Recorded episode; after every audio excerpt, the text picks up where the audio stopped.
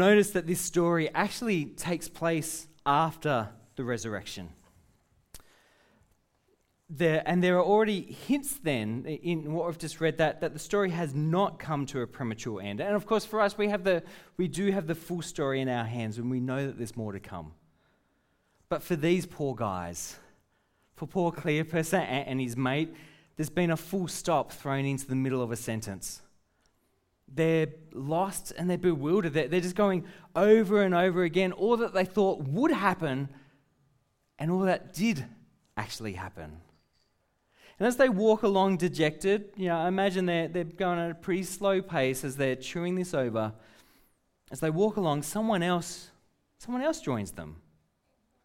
And in response to his question about what's got them so, so distressed, so worked up, they explain about the events in Jerusalem of the past few days. They explain about Jesus the Nazarene, who was a man of God, a prophet, dynamic in work and word, and who had their hopes up that he was the one, that he was the one about to deliver Israel.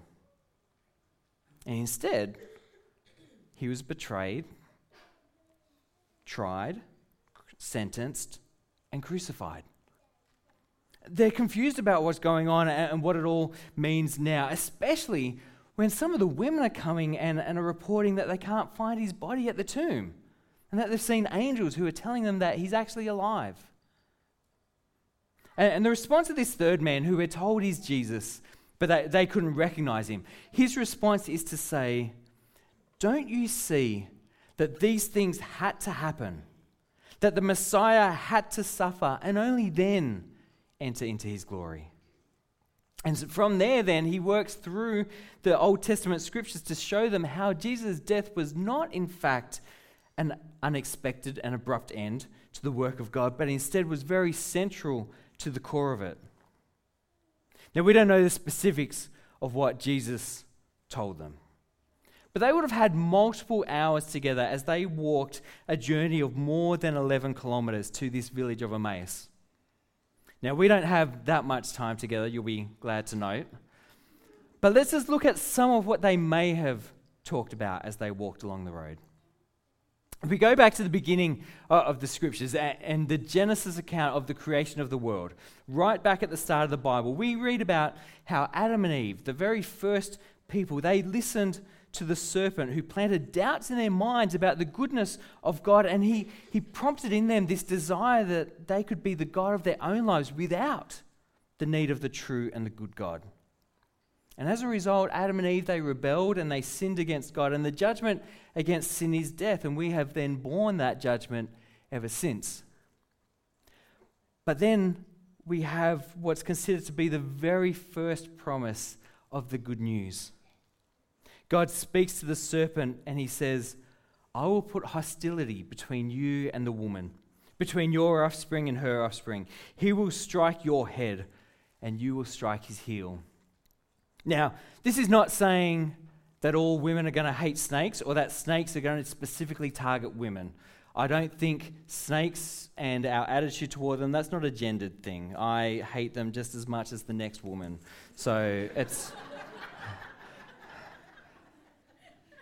Didn't intend that to be as funny as that, but that's all good. My point being, I don't think it's a gendered thing going on here. And so, what, what this verse is doing then is it's pointing actually ahead to a specific woman and a specific offspring of that woman, and the specific offspring of only a woman, which points us to Jesus, who was conceived by the Holy Spirit and born of the Virgin Mary.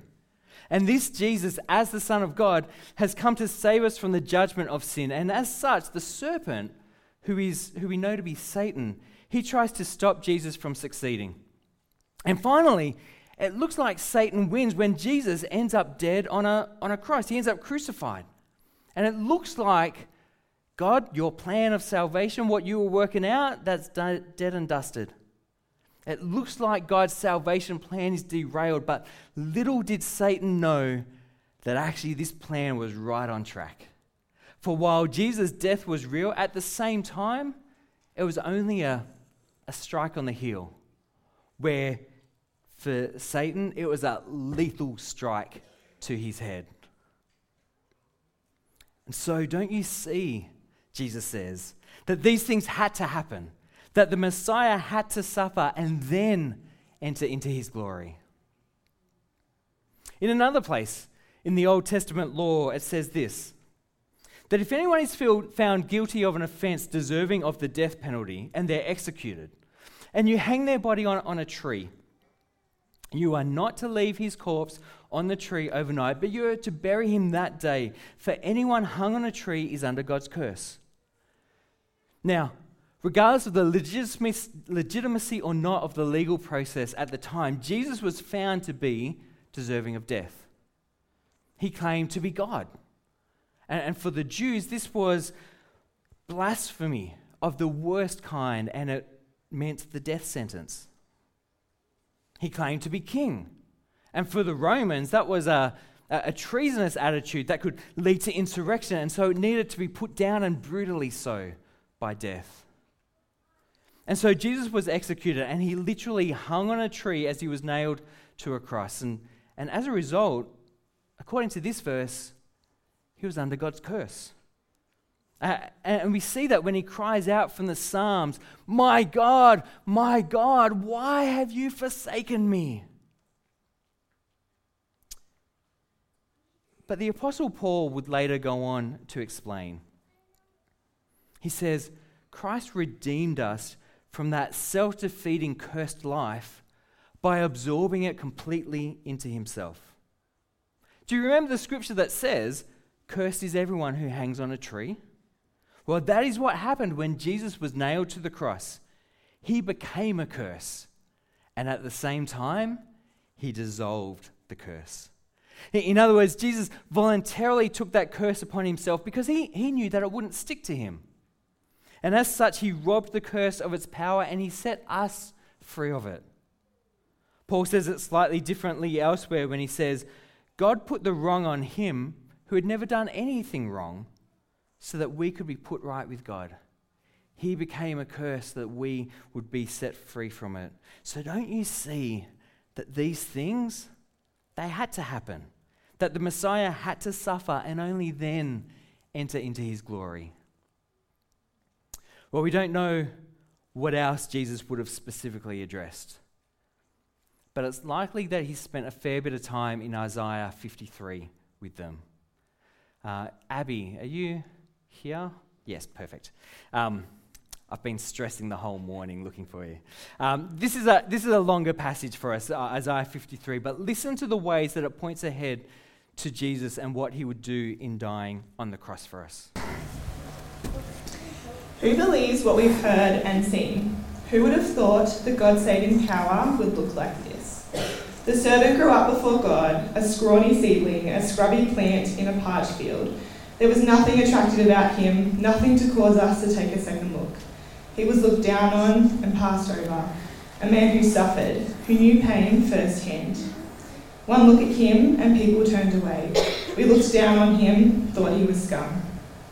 But the fact is, it was our pains that he carried, our disfigurements, all the things that are wrong with us.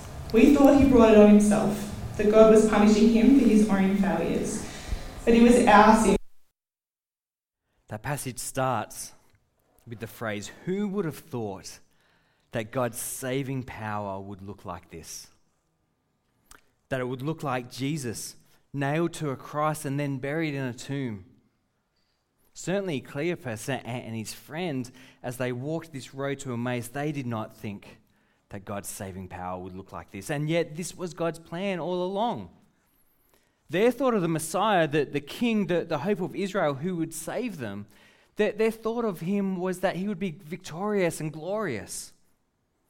But instead, they had Jesus, a man who suffered, who was beaten and tortured before being crucified one look at him and people turned away. He was so disfigured and horrific, you know, to, to look at at that point. No one would have been taking selfies with him because they'd have been turning away in just horror and revulsion. And this, this is God's plan for salvation?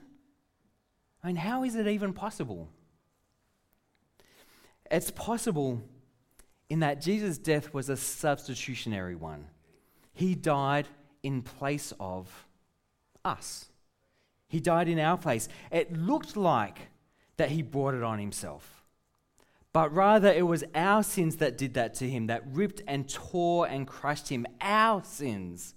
He took the punishment, and that made us whole. Through his bruises, we get healed. Just as Jesus became a curse and so set us free from it, he bore our sin and he took our punishment and so saved us from it. God piled all our sins, everything we've done wrong, on him. And as he took its punishment, death, he made it so that we don't have to. And this is what God had in mind all along. The plan was that he was to give himself as an offering for sin so that he would see life come from it life, life, and more life. So it's not that Jesus' death was an abrupt end to God's plan, but rather it was the fulfillment of it. For what out of what he experienced, Jesus, God's righteous one, will make many more righteous ones as he himself carried the burden of their sins. So Jesus carries our sins and he bears its punishment in order that he can give to us his life and his righteousness. But in order to achieve this, he had to go through the cross. And God then promises that because Jesus does this, that he'll reward him extravagantly with the highest of honors. So again, don't you see that these things that they had to happen, that the Messiah had to suffer and only then enter into his glory. Now that glory will come, but it comes only after the suffering. And the glory comes because of what Jesus achieved through his suffering. He achieved the defeat of Satan, the neutralizing of, of the curse of sin, and the bearing away of, of our sin and of its punishment, punishment so that we, through faith and trust in Jesus, can instead have life, life, and more life as we live then in his righteousness. So we're going to continue to behold Jesus as he hangs upon the cross by sharing together in communion or the Lord's Supper or the Eucharist. In, in doing so, as we do this, we, we take bread to remember that it was his body that was beaten and broken as he bore our sin on the cross. He took our punishment so that we may receive his life. And we also take the cup, remembering that it was his blood, not ours, that was poured out for the forgiveness of our sin. Now, the way we're going to do this today is we have two tables at the front of the church on either side. I'm going to invite you to, to come forward, come up the center aisle, come to the cross if you like, and then go out to, to either table to collect the elements. There is uh, a loaf of bread there, and you'll need to tear some of that, that off for you to take. Uh, as, as we remember that it was his body that was torn apart for us. So, some bread uh, to tear, and there's juice in individual cups.